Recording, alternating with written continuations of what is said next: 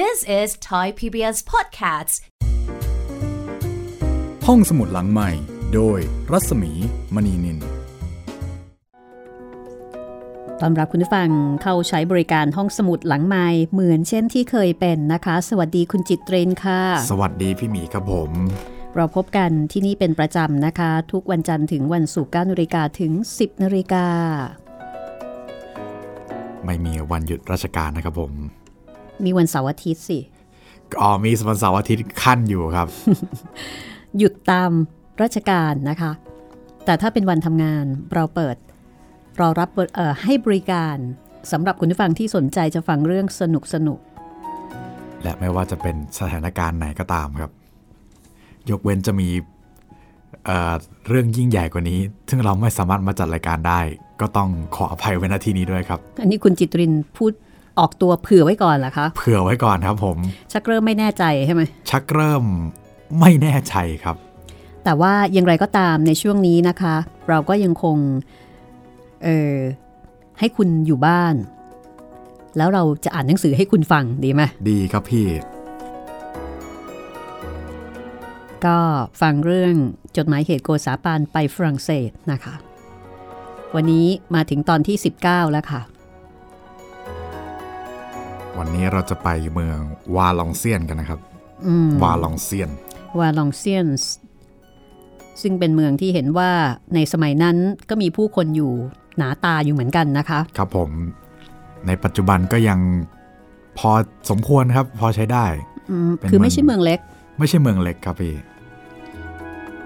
แล้วก็หลังจากนั้นนะคะหลังจากเมืองวาลองเซียนแล้วเราจะไปพบกับในที่นี้ใช้คำว่าภิกษุณีนะสำนวนของผู้แปลแต่จริงๆถ้าเกิดว่าเป็นของทางศาสนาคริสต์น่าจะหมายถึงนักบวชผู้หญิงไหมคะท่านแม่ชีน่าจะเป็นซิสเตอร์แม่ชีนั่นแหละครับค่ะแห่งเมืองเดอแนงนะคะแล้วก็หลังจากนั้นที่พบกับซิสเตอร์หรือว่าท่านแม่ชีนี้ค่อนข้างมีสตอรี่เรื่องราวไม่น้อยทีเดียวพอสมควรเลยครับค่ะหลังจากนั้นนะคะถ้าสามารถไปต่อได้จะพาไปที่เมืองดูแอร์ซึ่งเป็นเมืองหน้าศึกหรือว่าเมืองหน้าด่านอีกเหมือนกันนะคะโปรแกรมแน่นไม่น้อยล่ะค่ะครับผมก็เป็นบทที่56นะคะจากการบันทึกเรียบเรียงของมองซิเออร์เดอวีเซ่เจษฎาจารย์ฟอร์ฮีลานะคะเป็นผู้แปลค่ะสำนักพิมพ์ศรีปัญญาจัดพิมพ์ก็ตอนนี้ห้องสมุดหลังใหม่นะคะนอกเหนือจากการออกอากาศตามปกติวันจันทร์ถึงวันศุกร์แล้วเนี่ยเราก็ยังมีคลังของเรื่องที่คุณสามารถจะเข้ามาคลิกฟังได้นะคะตามแต่ชอบแล้วก็จะมีเรื่องหลากหลายประเภทให้คุณได้เลือกฟังด้วยค่ะเดี๋ยวให้บรรณารักษ์เขาแนะนำนะคะได้ครับผมก่อนอื่นแนะนำช่องทางกันก่อนเลยดีกว่าตอนนี้ก็มีทางเว็บไซต์นะครับ www.thaipbsradio.com ทางแอปพลิเคชัน Thai PBS Radio ทั้งพอดแคสต์นะครับห้องสมุดหลังไมค์แล้วก็ทาง YouTube Channel Thai PBS Podcast นะครับนะวันนี้อยากจะแนะนำเป็นเรียกว่าเป็นซีรีส์ดีกว่าครับพี่อาจจะมีหลายเล่มหน่อยแต่ว่าต้องอ่านให้ครบถึงจะได้ครบถ้วนกระบวนความครับอยากจะแนะนำซีรีส์เจ้าพ่อเจ้าเมืองเจ้าแม่ครับค่ะของคุณอาจินปัญจพันธ์ครับผมฟังต่อเนื่องกันเลยนะคะครับมี3เล่มครับผมค่ะเจ้าพ่อเจ้าเมืองแล้วก็มาเจ้าแม่ฟังกันได้แบบเพลินๆ3เล่มนี้นะคะหรือว่าซีรีส์นี้จะทำให้เราย้อนยุคไปสมัยประมาณสัก70กว่าปีที่ผ่านมาของสังคมแถวๆภาคกลางนครปฐมสุพรรณอ่างทองอยุธยาแถวๆเนี้ยค่ะแล้วก็เป็นผลงานที่อ่านสนุกมากได้ความรู้ได้รู้จักสังคมไทยรู้จักบรรยากาศแบบบ้านนอกลูกทุ่งนะคะลูกทุ่งที่ไม่เก่าจนเกินไปเนาะพี่ค่ะมีคือได้รู้จักกับระบบราชการในยุคนั้นด้วยครับผมเป็นประวัติศาสตร์ในช่วงเวลาหนึ่งนะคะซึ่งไม่ได้นานเกินไป ก็สามารถที่จะฟังแล้วก็ได้ความรู้สนุกสนานได้บรรยากาศเหมือนกับเราได้ไปอยู่ต่างจังหวัดเลยอะครับผมได้อารมณ์นั้นเลยนะคะผมชอบเวลาคุณอาจินแกบรรยายสิ่งละอันพละน้อยครับแกจะลงรายละเอียดพอสมควรเลยนะมันทำให้เราเห็นภาพเนาะใช่ครับเหมือนกับบางอย่างเนี่ยแทบจะได้กลิ่นลอยมาเลยโอ้ใช่พี่ยิ่งผมจำได้ตอนผมอ่านเจ้าแม่หนึ่งมีตอนหนึ่งแกบรรยายถึงเทียนหอมอะครับโอ้โหบรรยายซะหอมเลยใช่บรรยายซะหอมเลยนี่คือพลังของวรรณกรรมนะคะเนี่ยครับผมมีแค่ตัวหนังสือแต่สามารถจะทำให้เราไปไหนมาไหนก็ได้ทำให้เราได้เห็นทำให้เราได้กลิ่นและบางทีแหมทำให้เรารู้สึกอร่อยไปกับอาหารที่เขากินกันอยู่ได้ซ้ำนะคะจริงครับทั้งที่เรานี่ไม่ได้ไปกินอะไรกับเขาเลยไม่ได้มีส่วนร่วมเลย จินตนาการล้วนๆค่ะเหมือนกับเรื่องนี้นะคะโกซาปานไปฝรั่งเศสเนี่ยเราก็รู้สึกเหมือนกับว่าเราได้ติดตามไปด้วยเนาะแต่ละวันเขาไปเจอคนโน้นคนนี้ไปเจอทหารไปเจอผู้ว่าราชการไปเจอไฮโซเราก็ติดตามไปด้วยแล้วก็รู้สึกสนุกว่าเอ๊ะวันนี้นี่จะไปเจออะไรอีกนะอย่างวันนี้เดี๋ยวจะไปเมืองวารังเซียนส์นะคะครับผมอันนี้ก็น่าสนใจเป็นวันที่9พฤศจิกายนนะคะก็เป็นช่วงปลายปีแล้วค่ะเอาละถ้าพร้อมแล้วนะคะเดี๋ยวเราไปกันเลยก็แล้วกันกับบทที่56ค่ะราชทูตมาถึงเมืองวาลังเซียนส์ค่ะ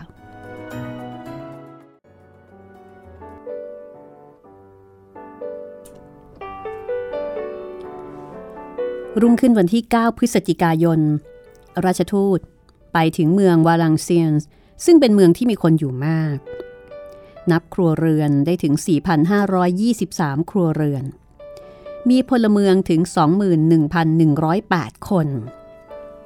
แต่พลทหารซึ่งมีอยู่เป็นอันมากไม่ได้นับรวมในจำนวนนี้ด้วยนะคะที่นับไปเมื่อสักครู่นี้เฉพาะแต่ประชาชนพลเมืองทหารต่างหากมีโบสถ์34หลังมีวัดหรือว่าพระอาราม23พระอารามที่นี่เป็นเมืองโบราณที่มีชื่อเสียงแล้วก็ตกมาอยู่ในการปกครองของฝรั่งเศสในสมัยพระเจ้าหลุยส์ที่14โดยพระองค์เนี่ยตีมาได้จากอริราชศัตรูก็คือยึดมาได้นั่นเองเมืองวารังเซียนส์นี้มีสำนักหลวงอยู่ถึง2สำนักสำนักหนึ่งตั้งอยู่ในป้อมเดี๋ยวนี้และอีกสำนักหนึ่งเคยเป็นที่ประชุมของรัฐมนตรีแห่งพระเจ้าชาร์ลส์มหาราชเป็นครั้งแรกแต่ว่าเดี๋ยวนี้เปลี่ยนเป็นพระอารามแดคอเดเลียสนะคะ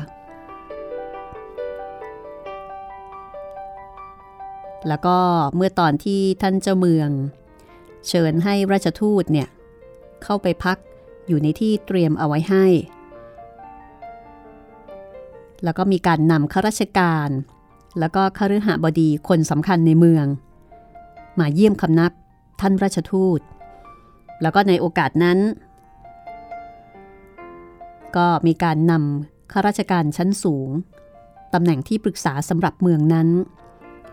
ซึ่งก็ได้ยืนขึ้นกล่าวคำต้อนรับราชทูตโดยมีใจความดังนี้ค่ะท่านอัครราชทูตกระผมมีความยินดีอย่างยิ่ง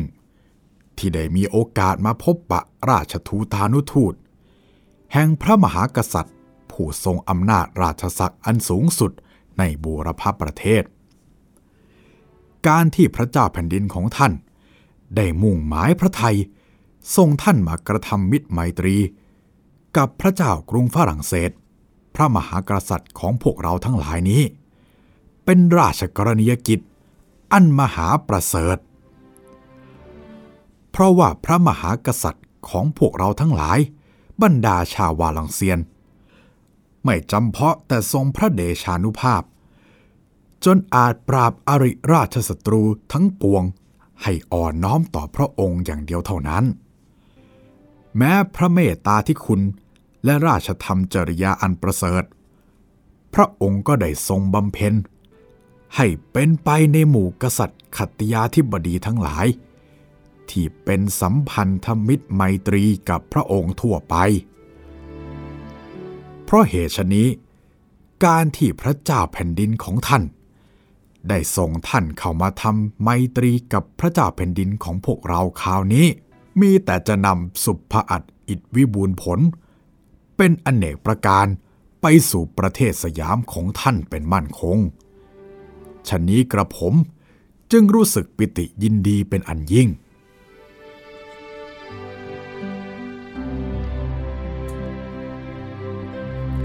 จากนั้นก็มีการกล่าวขอให้ทางราชทูตของไทยได้รับเครื่องกำนัลซึ่งครั้งนี้ได้มอบเหล้าองุ่นเป็นเกียรติยศโดยบอกว่าเป็นธรรมเนียมบ้านเมือง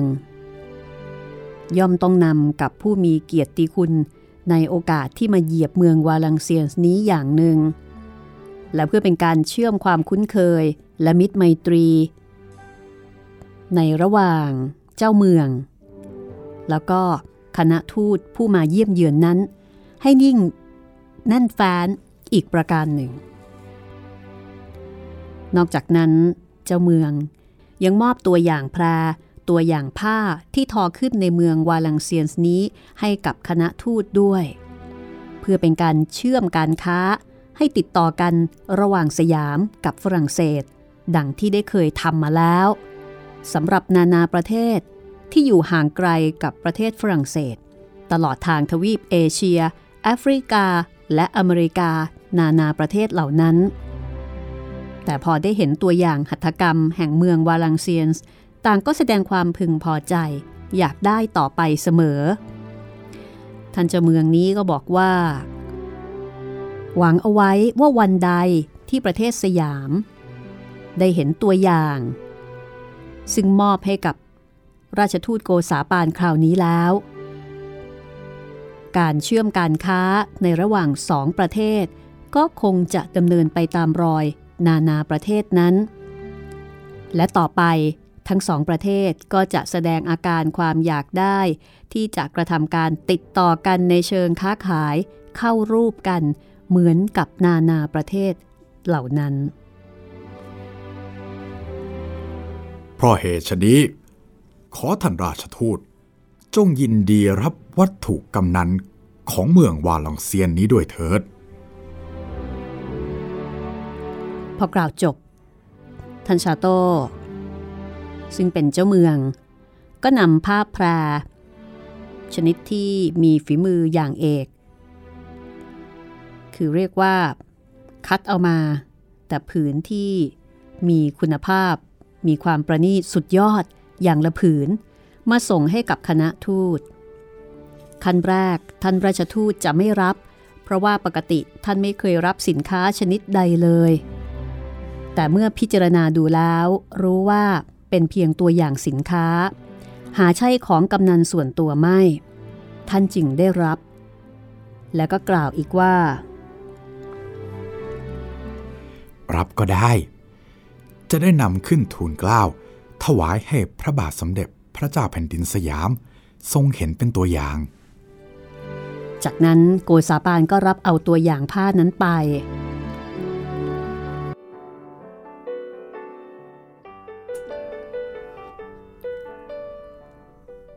ครั้นถึงเวลาจะเลิกประชุมต้อนรับกันนั้นท่านเดอมาคาลอดี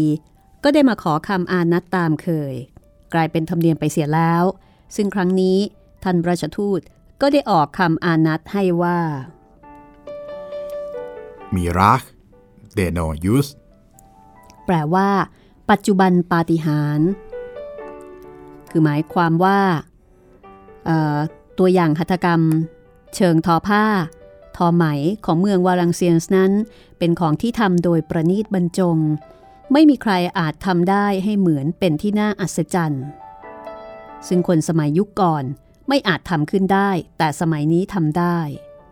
จึงควรเรียกว่าปัจจุบันปาฏิหาริย์นั่นเองรุ่งขึ้นท่านซอฟเจ้าพนักงานผู้ที่ดูแลคณะทูตก็ไม่สบาย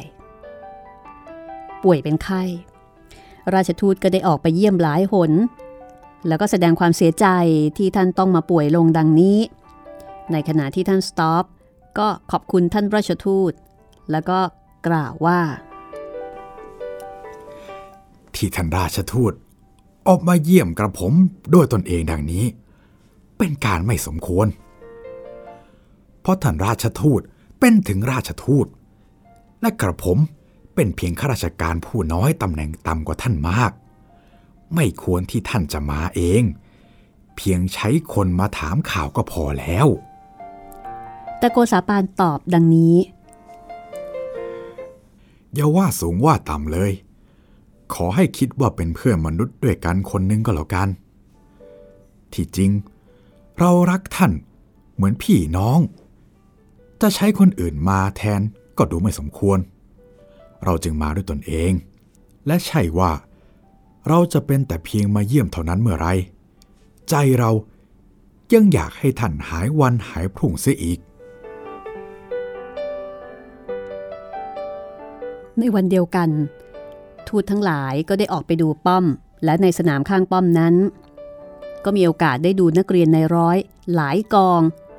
ซึ่งกำลังหัดเพลงอาวุธและทำนองยุทธวิธีต่างๆกันอยู่โกษาปานดูเพลินอยู่สักครู่แล้วเกือบจะขอลงไปลองทำท่าทำทางแบบทหารบ้าง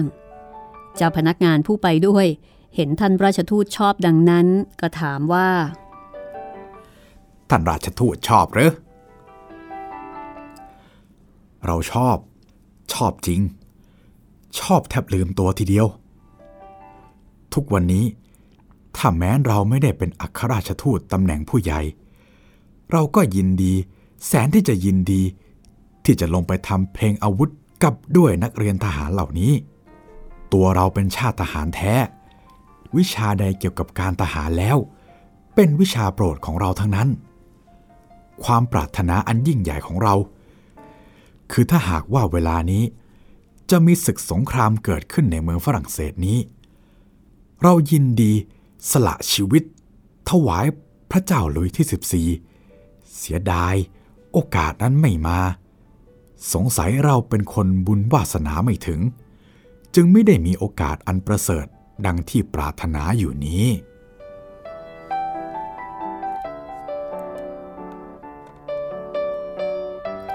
เย็นวันนั้นข้าราชการผู้ใหญ่มีท่านผู้ว่าราชการเมืองเป็นต้นก็ได้มานั่งกินอาหารเป็นการส่งราชทูตออกจากเมืองวาเลนเซียนส์การก็ได้เป็นไปโดยเรียบร้อยทุกประการรุ่งขึ้นเวลาเช้าท่านเดอมาคาลอตีกับขุนนางผู้ใหญ่ทั่วหน้ากันก็ได้มาส่งท่านราชทูตซึ่งท่านราชทูตก็ได้ขอบใจท่านเจ้าเมืองและก็ท่านผู้อื่นทั่วไปตามสมควรว่าเมื่อถึงเมืองสยามจะไม่ลืมความชอบของเมืองวาเลนเซียนนี้ให้ทรงทราบในใต้ฝ่าละอองธุลีพระบาทของสมเด็จพระเจ้ากรุงสยามว่าเป็นผู้ที่มีใจอบอ้อมอารีเอื้อเฟื้อเป็นอย่างดีแล้วก็มีฝีไม้ลายมือทางหัตถกรรมเยี่ยมยอดน่าชมเชยทุกอย่างว่าแล้วก็ตรงไปขึ้นรถพอย่างเท้าก้าวขึ้นไปบนรถนั้นท่านราชทูตก็ได้เห็นรูปใหญ่ๆใส่กรอบงามอยู่สองรูปภายในรถคือรูปที่ได้ส่งมาจากเมืองปารีสเพราะว่าเจ้าพนักงานได้ทราบมานานแล้วว่าท่านราชทูตนั้นอยากจะได้เป็นที่สุดเพราะว่ารูปนั้นเกี่ยวกับท่านราชทูตอยู่ด้วยเป็นรูปที่นายช่างเอกได้วาดตามรับสั่งของพระเจ้าหลุยส์ที่14เพื่อเป็นที่ระลึกถึงการกระทำมิตรไมตรีระหว่างกรุงสยามและกรุงฝรั่งเศสรูปนั้นเป็นรูปของราชทูตานุทูตไทยทั้งคณะกับพระบรมรูปของพระเจ้าหลุยส์ที่14และพระบรมวงศานุวงศ์ข้าราชการขุนนางของฝรั่งเศสเมื่อคราวรับราชทูตที่พระที่นั่งแวร์ซายน์นั่นเองและเพื่อจะให้ท่านราชทูตรู้จำผู้คนในรูปนั้นได้ง่ายที่ใต้รูปของคนคนหนึ่งในรูปนั้นก็มีการทำเป็นเครื่องหมายเช่นถ้าเป็นฝ่ายฝรั่งเศสก็จะมีตัว A ตัว B ถ้าเป็นไทยก็จะมีเลขไทยตามลำดับแล้วก็มีอธิบายชื่อเสียงตำแหน่งกำกับตัวอักษรและก็ตัวเลขอยู่ด้วย เมื่อราชทูตได้รูปงามๆดีๆเหล่านั้นท่านก็แสดงความชื่นชมยินดีเป็นล้นพ้นเพราะว่าจะไม่ได้เป็นแค่ขวัญตาสำหรับท่านอย่างเดียวแต่จะเป็นขวัญตาที่จะเป็นสักขีพยานแห่งความเป็นไปของการส่งพระราชสารแห่งพระบาทสมเด็จพระเจ้ากรุงสยามต่อพระเจ้ากรุงฝรั่งเศสให้ทรงทราบเห็นตระหนักอยู่กับพระเนตรว่าได้ดำเนินเป็นไปอย่างไรด้วย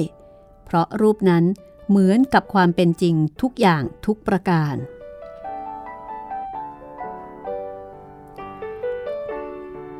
ในหนังสือมีการให้ข้อมูลตามลำดับรูปบุคคลซึ่งปรากฏอยู่ในสองรูปนั้นด้วยคือรูปนี้มีสองรูปด้วยกันนะคะมีพระเจ้าหลุยส์ที่14มีองค์รัชทายาทเลอโดฟังมีพระอนุชามงเซียมีในกรมดึกเดอชาร์ตมีพระโอรสของในกรมดึกเดอชาร์ตมีเจ้าดึกเดอบูบงเจ้าดึกดือแมนเจ้ากงเดอตูลูสอธิบดีกรมพระภูษามาลาก็คือดูแลเกี่ยวกับเรื่องของเสื้อผ้าหมู่มหาดเล็กรับใช้ท่านอัครราชทูตท่านอุปทูตท่านตรีทูตนายพลเดอลาเฟยาร์ดนายพลเดอลึกซังบูท่านเดอบอนเนยกรมรับแขกเมืองท่านสตอฟกรมรับแขกเมืองท่านบาทหลวงเดอริยอนซึ่งเป็นล่ามท่านยีโลขุนนางไทย6นายแล้วก็คนใช้ถือเครื่องยศของราชทูตนี่คือรายชื่อของบุคคลที่ปรากฏในรูปนะคะแต่เดิมเจ้าพนักงานคิดจะทำรูปพิเศษเฉพาะรูปของท่านราชทูตแผนกหนึ่งต่างหากไม่ให้เกี่ยวข้องกับของคนอื่นเลยแต่ครั้นเมื่อได้เห็นรูปหมู่ในที่เฝ้าที่วังแวร์สายนี้เห็นรูปท่านทูตได้ชัดเจนดีจะทำให้ชัดกว่านี้ก็ลำบากแล้วคือไม่สามารถที่จะชัดและก็ดีกว่านี้ได้เพราะเหตุนี้การดำริที่จะทำรูปเดี่ยวจึงเป็นอันต้องยกเลิกเสียทำแต่รูปหมู่อย่างเดียวเพราะถึงจะเพิ่มรูปจำเพาะราชทูตก็ไม่ให้ดีขึ้นอะไรเพราะฉะนั้นงานนี้ท่านก็ได้รับรูปนะคะเป็นที่ระลึกด้วยเราพักกันสักครู่นะคะแล้วก็เดี๋ยวช่วงหน้าค่ะจะไปเมืองเดอแนงนะคะไปเจอกับท่านแม่ชีมีการบันทึกเกี่ยวกับเรื่องเหล่านี้เอาไว้เยอะทีเดียวนะคะในบทที่57ที่ชื่อว่านางภิกษุณีเมืองเดอแนงซึ่งก็น่าจะหมายถึงนักบวชสตรีแม่ชีหรือว่าซิสเตอร์ของเมืองเดอแนงค่ะ This is Thai PBS Podcasts ห้องสมุดหลังใหม่โดยรัศมีมณีนินค่ะมาถึงช่วงที่2นะคะของห้องสมุดหลังใหม่มาถึงบทที่57แล้วนะคะครับผมเราอยู่ที่เมืองเดอแนงค่ะเมืองเดอแนงค่ะยังไม่ถึงนะยังไม่ถึงกำลังจะไปแล้วก็ที่เมืองนี้เนี่ยจะมีแม่ชีเนาะครับผมซิสเตอร์ครับค่ะ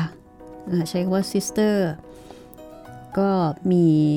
ที่เนี่ยจะมีเรื่องราวของซิสเตอร์ท่านหนึ่งที่เมืองเดอแนงซึ่งเดอวิเซ่นี่ได้บันทึกเอาไว้ค่อนข้างละเอียดอยู่ไม่น้อยนะคะครับผมคือพูดถึงเจ้าเมืองมีลูกสาว10คนแล้วปรากฏว่าลูกสาวทั้ง10เนี่ยบวชหมดเลยโอ้โหน่าสนใจไหมล่ะน่าสนใจครับ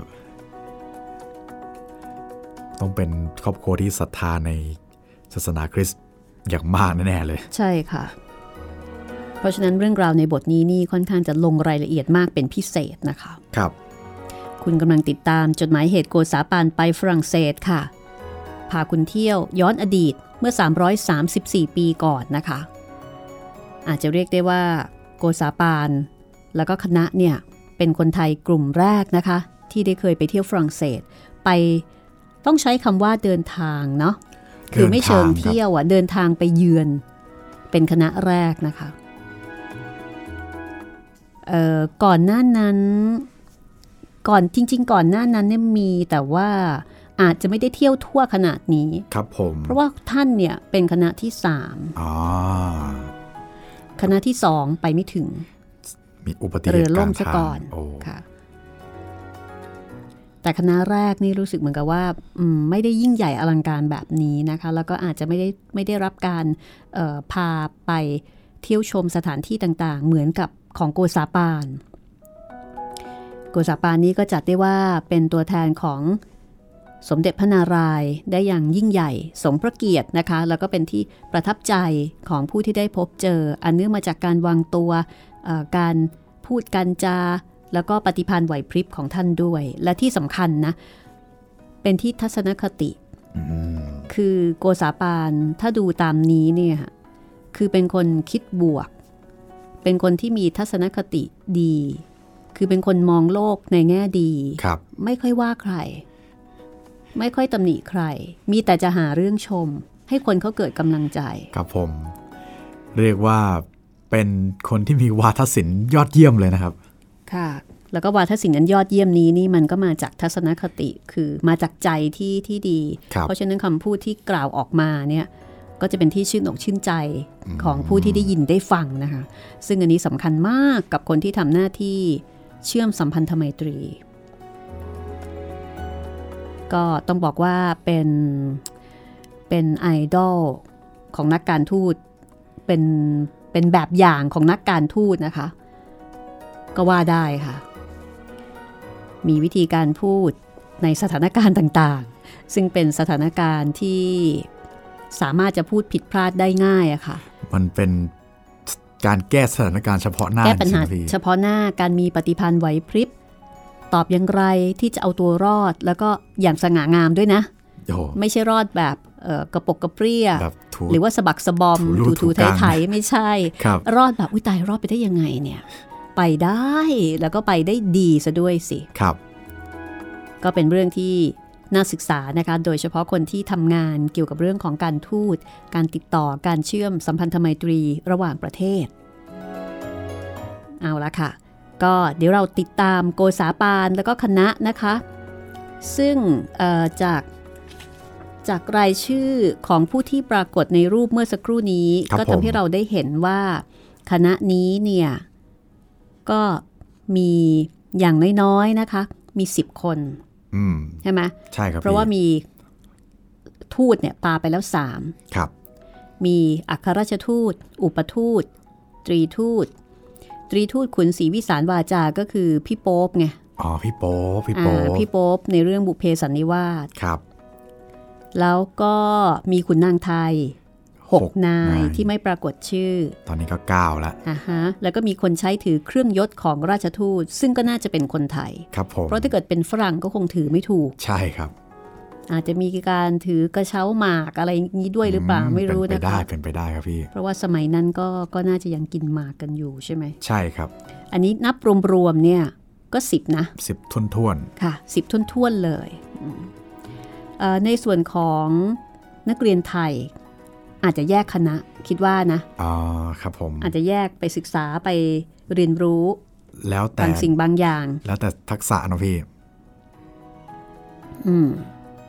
เพราะฉะนั้นคณะนี้10คนนะคะอาจจะมีมากกว่านี้ก็ได้ที่ไม่ได้รับเกียรติให้เข้าร่วมเฟรมอ๋อเป็นไปได้ครับ แต่สำคัญเนี่ยมีอยู่10นะคะถ้าเช่นนั้นนะคะคุณผู้ฟังคงพร้อมละคุณจิตรินพร้อมไหมคะเดี๋ยวเราไปกันต่อเลยครับผมจากเมืองวาลังเซียนส์นะคะเดี๋ยวเราจะไปที่เมืองดูแนงค่ะ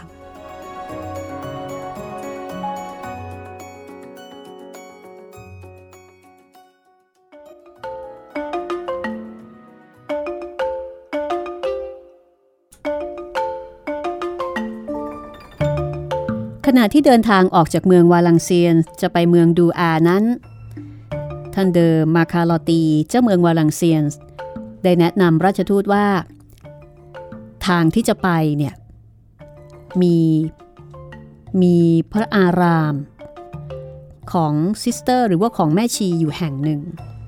เป็นพระอารามที่แปลกด้วยเหตุหลายประการ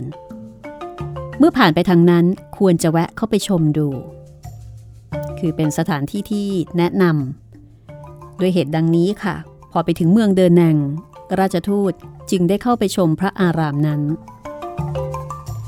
สำหรับพระอารามนี้นะคะมีตำนานกล่าวว่าสมัยหนึ่งมีท่านเจ้าเมืองชื่อว่าอาดันแบร์คอสตรวังขออภัยนะคะอาดันแบร์ดอสตรวังภรรยาของท่านชื่อว่าคุณหญิงแรนก็เป็นภคินีอาจจะพี่สาวหรือน้องสาวนะคะของพระเจ้าเปแปงแห่งฝรั่งเศสต่างมีศรัทธากล้าหาญพร้อมใจกันอุทิศบ้านให้เป็นพระอารามสำหรับบวชแม่ชีแล้วก็ยังอุทิศเลือกสวนไร่นาถวายให้เป็นสมบัติของศาสนจักรในการที่จะบำรุงพระอารามนั้นด้วยแต่ว่าทุกวันนี้ที่เหล่านั้นซึ่งถ้าเป็นเมืองไทยก็ต้องเรียกว่าธรณีสงฆ์เนี่ยนะคะก็ได้ตกเป็นของหลวงเสียโดยมากท่านเจ้าเมืองมีธิดา10คนคนโตชื่อว่ารังฟรัวแล้วก็ธิดาทั้ง10คนล้วนแต่บวชเป็นแม่ชีอยู่ในอารามนั้นหมดสิ้นบวชหมดเลยและภายหลังก็ปรากฏว่าได้สำเร็จเป็นนักบุญกันทุกคนพร้อมทั้งบิดามารดาด้วยก็นับว่าเป็นวงศ์สกุลของนักบุญโดยแท้อันนี้ก็เป็นธรรมเนียมของทางคริสต์นะคะที่ถ้าเกิดว่าออกบวชปฏิบัติก็จะกลายเป็นนักบุญตามปกติพระอารามนี้มีเสนาสนะพอเพียงแก่แม่ชีคือรองรับได้18คนแต่ตอนที่ท่านราชทูตเข้าไปเยี่ยมดูนั้นมีแม่ชีเพียงแค่14คนเท่านั้นแม่ชีหรือว่าซิสเตอร์ที่นี่เนี่ยล้วนเป็นธิดาของขุนนางชั้นสูงด้วยกันทุกคนเพราะว่ามีกฎอยู่ว่าถ้าไม่ใช่ลูกขุนนางมาแต่เดิมแล้วจะมาบวชที่นี่ไม่ได้เป็นอันขาดตามธรรมเนียมนักบวชในศาสนาคริสต์ในวันที่บวชต้องให้ปฏิญาณสัญญาว่าจะลองบวชดูเท่านั้นปีเท่านี้ปีครั้นเมื่อได้ร่ำเรียนแล้วก็ฝึกหัดตามวินัยตามนิกายที่ตัวเองเลือกบวชครบจำนวนปีที่สัญญาเอาไว้แล้วเมื่อไม่มีศรัทธาก็สามารถจะลาศึกได้แต่ถ้ามีศรัทธาจะบวชต่อไปก็ต้องทำสัญญาใหม่ว่าจะบวชอยู่ในพระศาสนาตามนิกายที่ตนเองนิยมเห็นชอบจนตลอดชีวิตไม่มีวันสึกหรือว่าลาสิกขาบทต่อไปเป็นอันขาดคือบวชอยู่จนตายนั่นเองสำหรับอารามของแม่ชีหรือว่าซิสเตอร์ที่นี่ความเป็นไปในพิธีบวชไม่ได้ดำเนินตามแบบนี้เลยวิธีขอบวชสำหรับภิกษุณีเหล่านั้นในชั้นต้นเป็นแต่เพียงใช้ให้ทนายซึ่งก็ต้องเป็นทนายเชื้อสายขุนนางให้การรับรองแทนตนว่าตนเป็นเชื้อขุนนางจริงเพราะได้เห็นตราประจำตระกูลของนางนั้นเป็นสำคัญคือต้องเอาตราประจำตระกูลเนี่ยเอามาแสดงด้วยแล้วก็ให้ทนายซึ่งเป็นเชื้อสายขุนนางมารับรองเมื่อทนายรับรองแล้วสตรีที่จะขอบวชก็จะต้องคุกเข่าลงต่อหน้าที่ประชุมของซิสเตอร์แล้วก็อ้อนวอนว่าเดชะพระบารมีของพระผู้เป็นเจ้าขอแม่พระและนักบุญรังฟรัวเป็นที่พึ่งขอได้โปรดให้ดิฉันรับส่วนแบ่งในภักษาหารแห่งพระอารามนี้ด้วยเถิดจากนั้นหัวหน้าของแม่ชีก็จะเรียกขนมปังก้อนใหญ่ๆมา2ก้อนแล้วก็ยื่นให้กับแม่ชีที่บวชใหม่เป็นอันเข้าใจกันในทีว่าให้บวชสำเร็จบริบูรณ์แล้วส่วนแม่ชีบวชใหม่พอได้ขนมปัง2ก้อนก็จะตัดแล้วก็แจกจ่ายให้กับคนขอทานทันทีเป็นอันเสร็จพิธีการบวชแม่ชีในพระอารามนี้ดูไม่สู้ยากนักเพียงแต่ว่าต้องมีการแสดงว่ามาจากตระกูลขุนนาง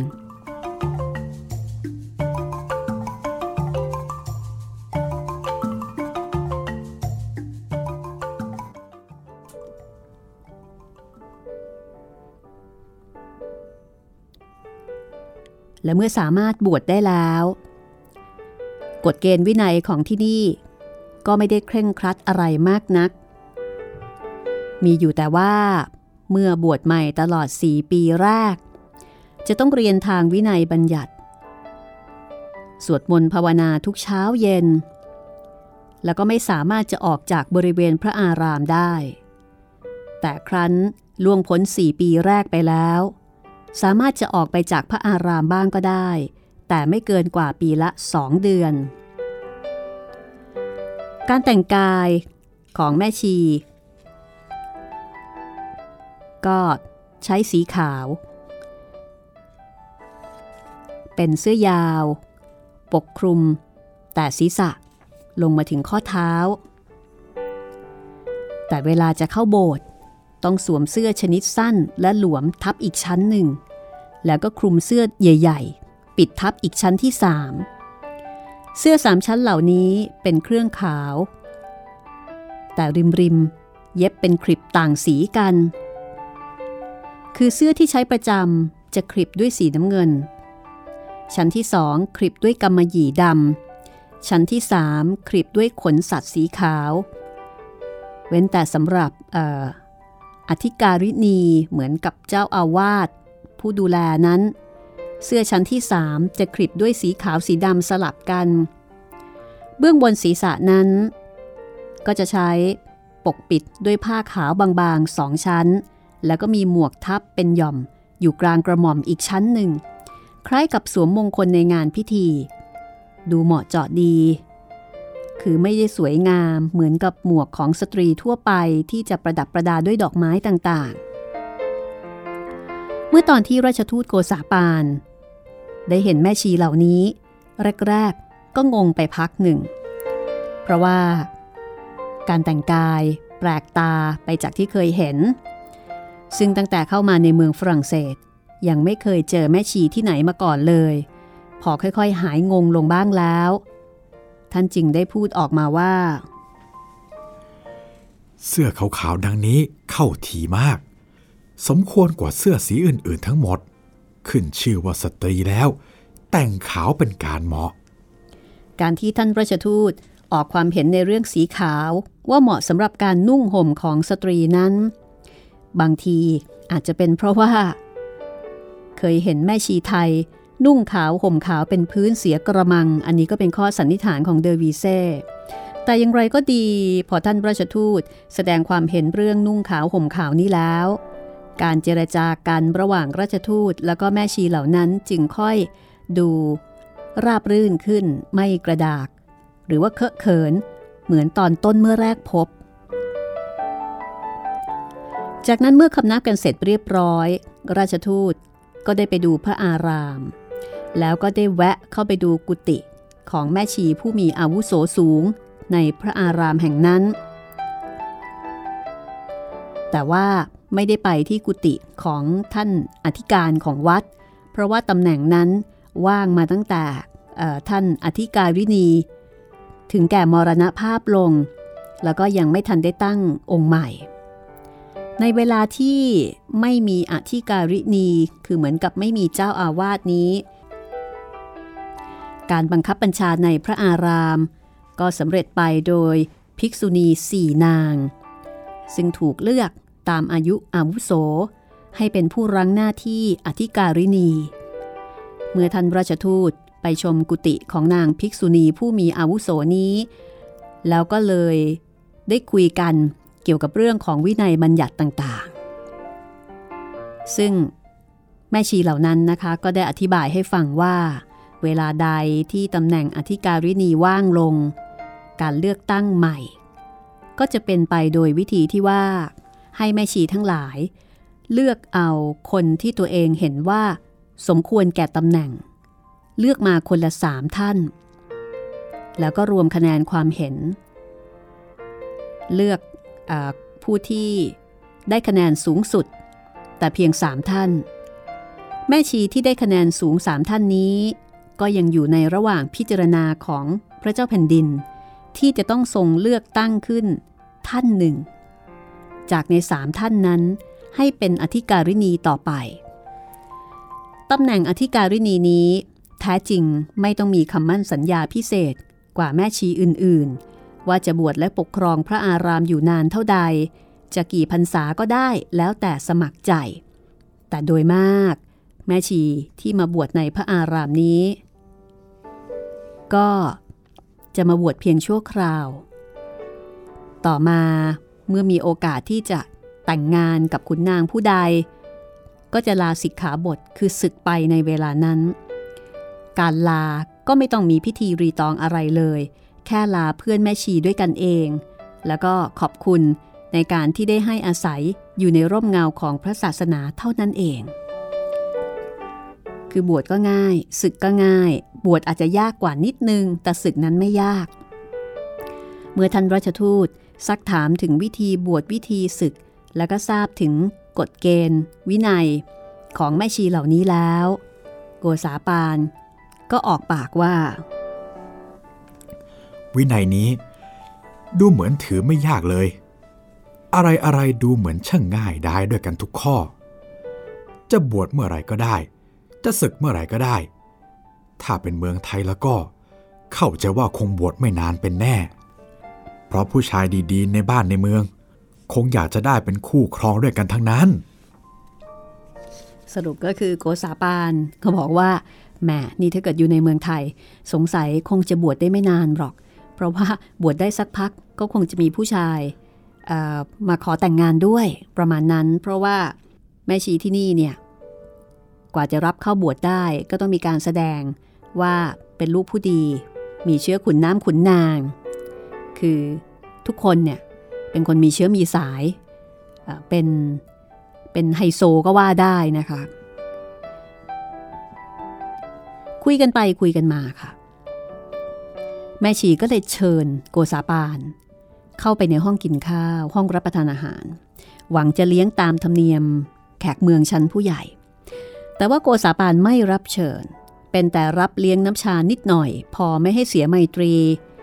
แล้วก็ออกมาจากพระอารามทั้งนี้เพราะว่าเกือบจะถึงกลางวันอยู่แล้ว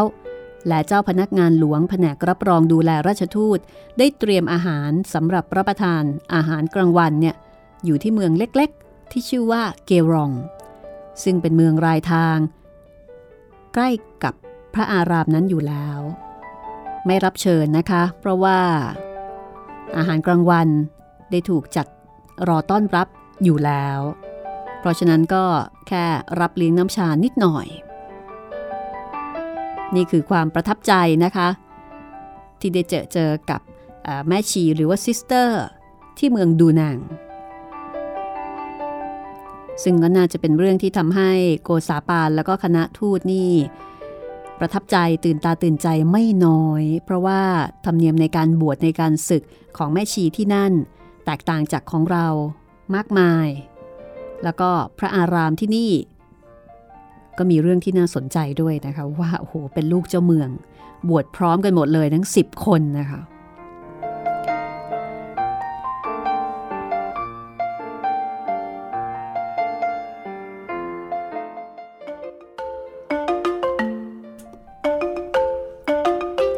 จากนั้นค่ะจากพระอารามดังกล่าวคณะของราชทูตก็มากินกลางวันที่เมืองเล็กๆที่ชื่อว่าเกรองแล้วก็ออกเดินทางไปเมืองดูอาซึ่งเป็นเมืองหน้าศึกที่แน่นหนาแข็งแรงต่อไปเดอวิเซ่บอกว่าเมืองดูอานี้คือเมืองหลวงของชาวกาตูอักส์เก่าซึ่งพระเจ้ายุนเซซาพระมหาจักรพรรดิโรมันได้กล่าวถึงในหนังสือพงศาวดารที่พระองค์ทรงนิพนธ์เมื่อพระองค์มีชัยชนะแก่โคลัวคือชาวฝรั่งเศสโบราณ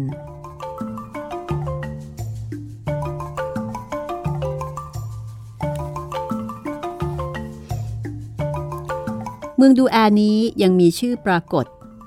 อยู่ในพระราชพงศาวดารแผ่นดินสมเด็จพระเจ้ากรอวิสอีกครั้งหนึ่งว่าในรัชสมัยของพระเจ้ากรอวิสนั้นมีนางผู้ใหญ่ของพระองค์คนหนึ่งชื่อว่าอัสกานามีศรัทธาสร้างวัดแม่พระชื่อว่านอตรดามขึ้นที่เมืองดูอาในราว ศตกาลที่5แห่งคริสตศก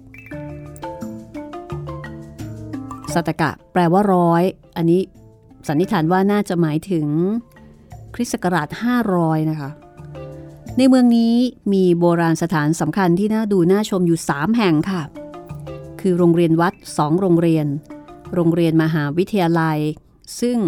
พระเจ้าฟิลิปเป้ที่2แห่งสเปนได้เป็นผู้ทรงสถาปนาขึ้นตามคำขอร้องของสันตะปาปาปีโอที่4เมื่อปีคริสต์ศักราช1563เมืองนี้อยู่ในอำนาจการปกครองของสเปนมาเป็นเวลานานค่ะจนถึงสมัยของพระเจ้าหลุยส์ที่14ได้เกิดสงครามระหว่างฝรั่งเศสกับสเปนเมื่อปี1667พระเจ้าหลุยส์ที่14ทรงยกทัพเข้ายึดเอาเมืองดูแอร์นี้ได้แล้วก็ทำหนังสือสัญญาพระราชไมตรีกันใหม่เมื่อศกหลังที่เมืองแอคลาชาปาพระเจ้าแผ่นดินสเปนก็เลยยกเมืองดูอาถวายแด่พระเจ้าหลุยส์ที่14เป็นสิทธิ์ขาดก่อนที่ถึงเมืองดูอามีทหารม้าเมืองดูอาออกมาต้อนรับแล้วก็มีการแห่แหนกันอย่างเอิกกระเริกตอนเข้าเมืองเหมือนที่เคยทำสำหรับการต้อนรับพระเจ้าแผ่นดินมีทหารราบยืนรายทางสองข้างถนนตั้งแต่ประตูนอตรดามถึงที่พักของราชทูตแล้วก็มีประชาชนพลเมืองออกมาดูมาต้อนรับเป็นอันมากพอถึงราชทูตก็ลงจากรถไปยังบ้านที่ท่านเดอปอมเรยผู้เป็นเจ้าเมืองซึ่งนำขุนนางข้าราชการฝ่ายทหารและพลเรือนเข้ามาเยี่ยมเป็นลำดับแล้วก็ท่านเบกเกกรมการพิเศษของเมืองก็ได้กล่าวคำต้อนรับคำนับท่านราชทูตแทนชาวเมืองโดยมีใจความดังนี้ค่ะ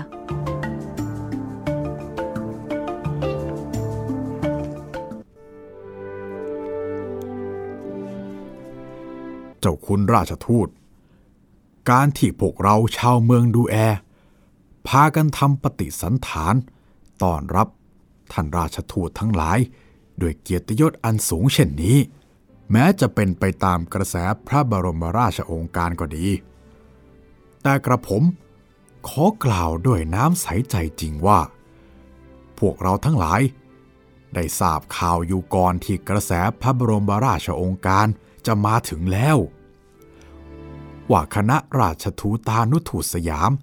จะเข้ามาเยี่ยมเมืองดูแอและกระผม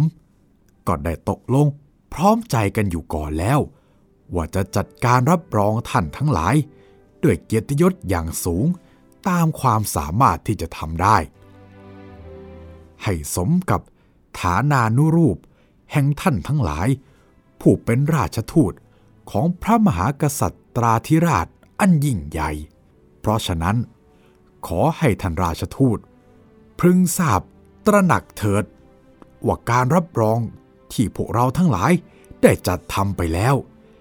และจะทำต่อไปอีกนั้นมิใช่พวกเราทั้งหลายจะปฏิบัติเฉพาะตามกระแสพระบรมราชโองการอย่างเดียวหาไม่ได้พวกเราต่างยังมีความปลาปลื้มยินดีที่จะรับรองด้วยความตั้งใจของตนเองอีกส่วนหนึ่งต่างหากด้วยเพราะพวกเราต่างรู้สึกระลึกถึงความเมตตาของท่านที่อุตส่าห์เดินทางมาเยี่ยมเมืองของพวกเราด้วยความลำบากพวกเราถือว่าท่านได้นำสิริมงคลและเกียรติยศมาสู่เมืองของพวกเราเพราะฉะนั้นก็เลยต่างมีความยินดีรับรองทั่วทุกคนถ้าท่านราชทูตยังพักแรมอยู่เมืองนี้ตราบใดพวกเราทั้งหลายก็ยินดีจะรับใช้สอยอยู่ทุกเมื่อขอให้ท่านราชทูตอย่าได้เกรงใจเลย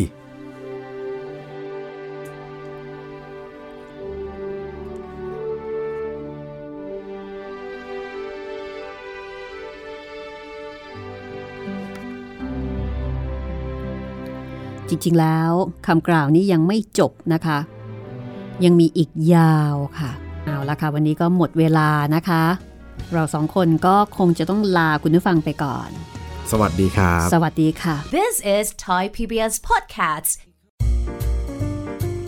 ห้องสมุดหลังใหม่โดยรัศมีมณีนิน